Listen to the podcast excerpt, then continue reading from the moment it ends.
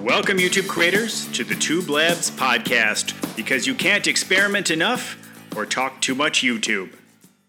Welcome to the Tube Labs podcast. I am your host, Rosh Sillars. It's so good to have you here. Another week where we get to talk about your obsession, YouTube. It's all of our obsessions. If you're listening to this podcast, it's because you want to grow a YouTube channel. And if you have not listened yet to Gwen Miller's show last week, where I interviewed Gwen Miller, and let me tell you something, she knows a lot about your subscribers, and we had a great conversation. She likes digging into the analytics and shares good, really, really good information for all of us to kind of think about as we grow our YouTube channels. In this show, I want to talk about many of the tools and options that we're not using. A lot of people are not using. I've, I've noticed it. I've even actually, in some cases, let's be honest, I've noticed I've not been using them as well as I should. And YouTube is rolling out more and more things for us to help us to grow our channel, give us information, to help connect with our audience. And so I'm going to go through a number of these features that are available to you that I think many of us are just not using to their full potential. The first thing on my list are chapters. What are chapters? Well, you know, when you see somebody comment and they put, you know, 1.35 or, or actually colon 35, meaning one minute and 35 seconds into the video, this is where you'll find this information. And if you click on that, YouTube actually automatically connects a link to that point in the video. However, they've taken it a step further, and that is where chapters come in. What you do is you can make a list, say in your description, of say 0.00 as a starting point. And when you do that, that tells YouTube that you are creating chapters.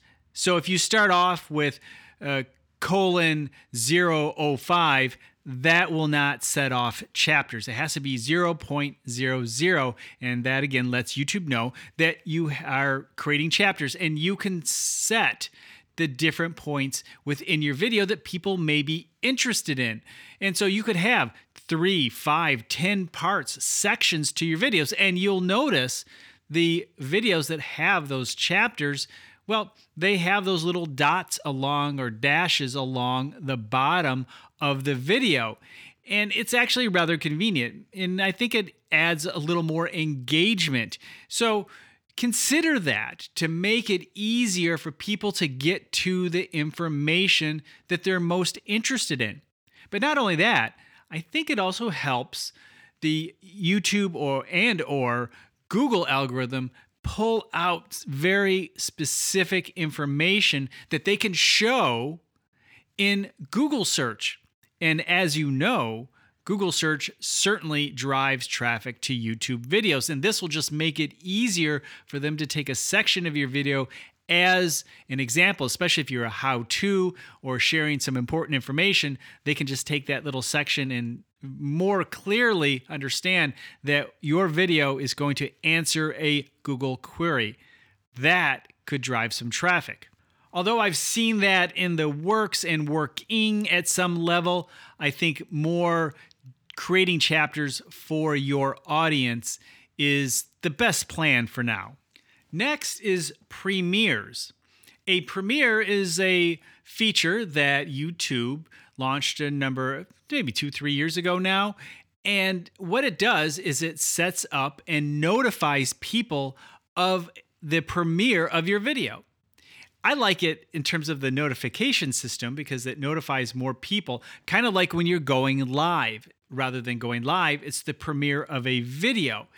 And you can gather people and engage people before it premieres and during the premiere.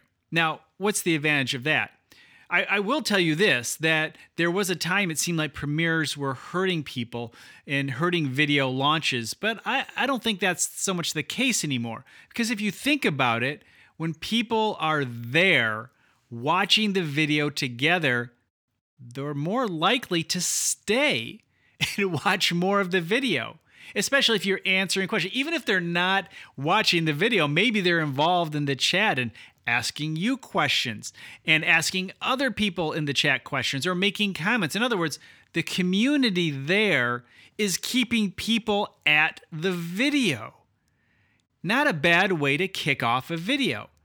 Everybody, we want a lot of activity in the beginning of the launch of the video and using in Premiere to get people there all together. And then if you're there too, all the better. And it will encourage people to stay longer. If you're already doing live videos and people are coming to your live events, well, chances are many of those same people will come to your premieres too. And again, kicking off that video right. This next one is analytics related. Actually, the next couple are analytics related. And that is using relative retention. Now, you look at your retention graph and you may see, you know, there's a little drop off and then some more drop offs along the line. And we like to talk about the 70 50 rule. Check out that podcast. I also have a video on it. It's it's helpful. It gives you a guide to aim for. It's not easy.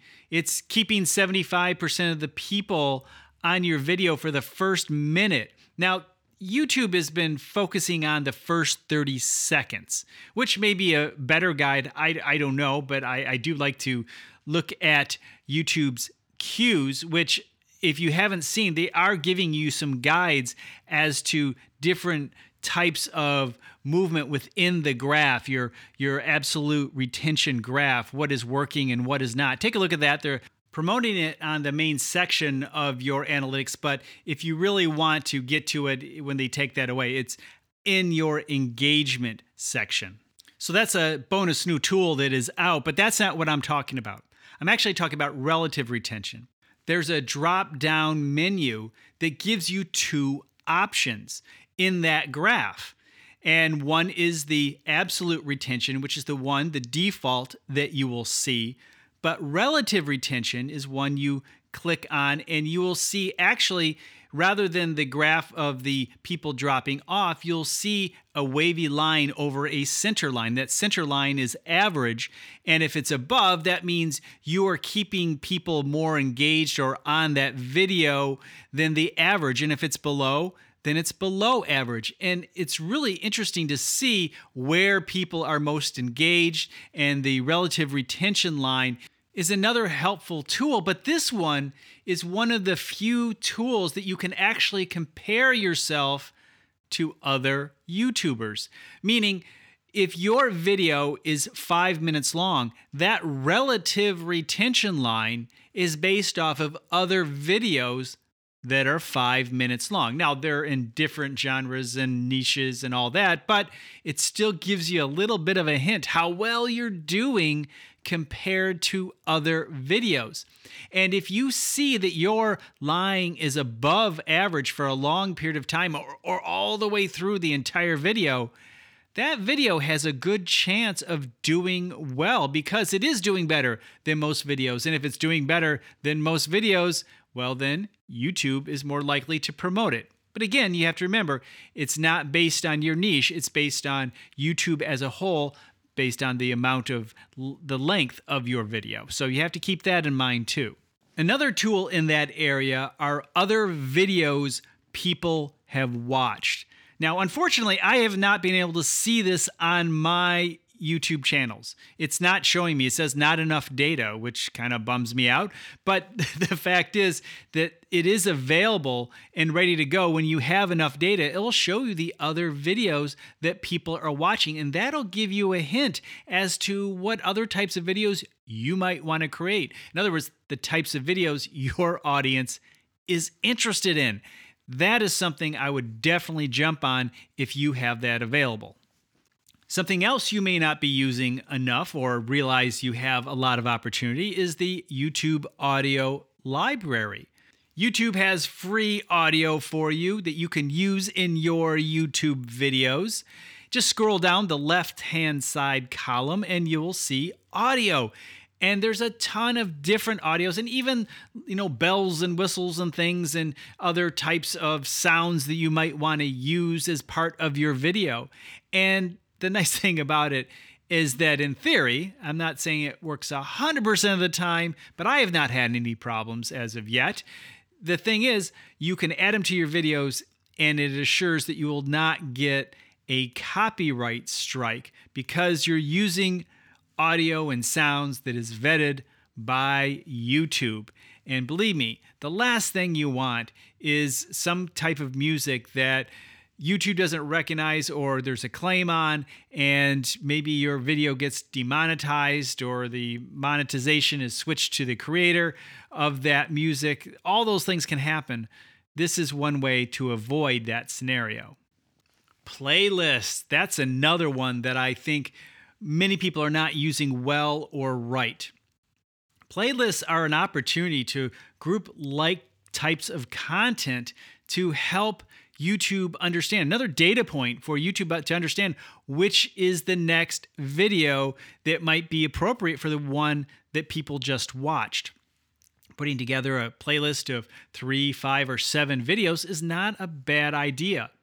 I use the visual suggestion ladder once in a while. I use a few techniques, but the visual su- suggestion ladder is one that I had created. Actually, again, have a podcast and a video on that, and it's really just having two videos in your playlist. And one is a very popular video, and the other is one that is totally related. And you put them together, and it's kind of like a pitcher and a catcher. The popular videos driving in views now, but it'll pass them on to the newer video on the similar or same topic. And you can do that with a lot of your videos. And you can actually watch the video you can see the concept it's it's just one concept or one way to use playlists but playlists can be much more than just organizing your favorite videos. It truly is an effective strategy. There are a number of effective playlist strategies that help your videos get found on YouTube. Again, by giving them the opportunity. Now, there's one thing that's being taken away. You could, and you still can right now, but as we understand it's going away, click a button to say that these are this is the official playlist of these videos. And that seemed to make it a more powerful combination, meaning you are saying these videos are a series that work together. But that seems to be something that people were not using, something we're talking about here, and they're taking it away, which is a true bummer because if it really did suggest that these videos worked together, then YouTube was more likely to say, oh, you watched this video, here's the next one you should watch. And as we talk about all the time, getting people to the next video is a big part of the YouTube game. Comments is another area that I think is not being used well. Now, I, I, know a lot of you do comment. Actually, you're thrilled when you get some comments when you launch a video. You know, as am I. I, I really do appreciate it when people comment on my videos. However, are you pinning your comment to the top? You know, if you comment at the very top, like the very first comment, it'll just get lost in the comments. But if you pin it right there at the top, then it'll stay at the top, and the other ones from your viewers will be below it. But there, you can also have the watch next. We are just talking about that. The watch next video. What video should people watch next? If they're interested in the video they're watching now, then they'll also like this video or this is the next in line. And having a strategy around that, along with playlists and some other things that I'm going to talk about in a moment, you really can get people to that next video with all of these touch points pointing them to the right place. Another thing you can do is a very similar tactic in descriptions. Make sure in your descriptions that you have your keywords, especially if you're trying to go for search. Yes, the title is very important. And even a keyword in your thumbnail can be valuable too, because yes, YouTube does read read your thumbnail. They know what that thumbnail is saying, but don't go too crazy on words. But the keyword in there can be very helpful. And it can also be very helpful, extremely helpful. I think it's probably number two to the title in the description, especially in the first sentence or two. I like to have it at the very beginning of the description. And I've seen this work. I have tried to rank for something in or a variation of the keyword that's in the title or maybe phrase and then put that phrase in the beginning of the description and now I'm ranking for that. So it really is a powerful factor in ranking, especially if it's a related search term. So you some people like to have the exact same search term in the title, then the beginning of the description, and then maybe even even in the tags. But I, I think you can also have some variations. Maybe you have the exact version of that title in the very beginning of the description, but maybe a little bit long, further down, maybe the beginning even of the second paragraph, have a variation. There are a number of ways you can approach it, but you can also have, once again, a link to the next video. Hey, if you're liking this video, you should watch this video next and understand what that is. And having a campaign with each one of these things is a great way to get people to that next video. So now we have the pinned comment, we have the the description, we have a playlist, and we can also use the end card or officially the end screen. I often call it the end card, but the end screen or cards themselves, which you can place throughout your video. Only one per video, but meaning not one per video, but a card can go to one video, but the next card needs to go to a different video. But the point being is there are a number of different places you can encourage people to get to the next video. So in the last third of your video, put a card in there before they drop off saying, hey, if you like this video, here's something to watch next. Or the end screen, you can encourage people to go to the next video and at the end of your video, you can even shout that next video out. How many different ways have we now encouraged people to get to that next video, which is so important to the success of your YouTube channel? The next thing you may not have access to, and that's the community tab. And I think you need a thousand subscribers to have the community tab. But once you get there, you can now start engaging with your community with polls or sharing other people's videos, maybe your community members' videos, as well as your own videos, getting in front of more people who are more likely to actually watch your video because the YouTube algorithm is putting your tab posts in front of your community. And notifications don't always get to everyone, or sometimes are missed, or whatever. This is just another way to promote your video using the YouTube platform to get the word out. Next, are shorts, and you may not be using them yet. It's very possible. Should you be using shorts? Well, all you need to do is create a vertical video that is less than 60 seconds, and you can upload it to your channel, and you can put a thumbnail on it. And actually, it's encouraged. Our, our friend Daniel Batal actually recommended that we put a actual thumbnail and treat that as a normal video before it gets to the shorts shelf. And what you need to do is put hashtag shorts in the title or in the description, and that lets YouTube know that this is a short officially.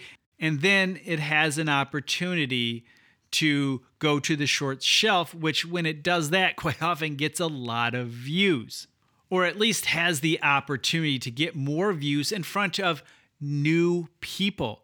That's the neat thing about shorts is it gives us the opportunity to get in front of people who normally don't watch our channel to add on some new subscribers.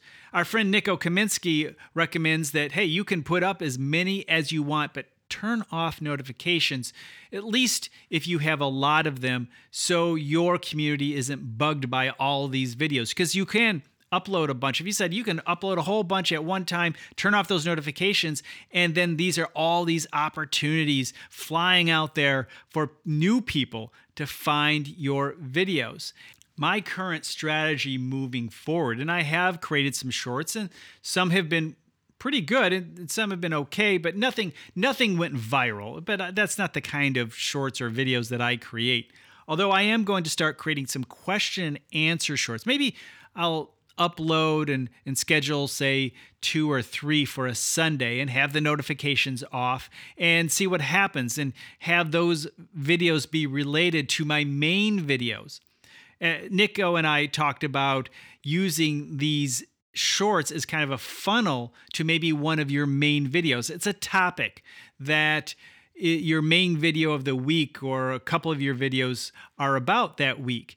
And so when you get these shorts out there and all these other people just getting a quick glimpse of maybe the topic, it's very possible that they could check out your channel down the line, or if they've seen enough of your shorts, that they'll be actually served more of your videos on their home screen down the road. We're all still experimenting with shorts to see how they can be most beneficial but so far, it's been rather interesting and kind of fun to say the least. Well, that's my list. What's your list? Head on over to the tubeblog.com where this podcast is hosted and feel free to put your thoughts in the comments. Of course, you can catch me on Twitter at Rosh Sillars. Hey, I want to thank all of you who've been listening to this podcast. We are growing so fast now. I really do appreciate all of you.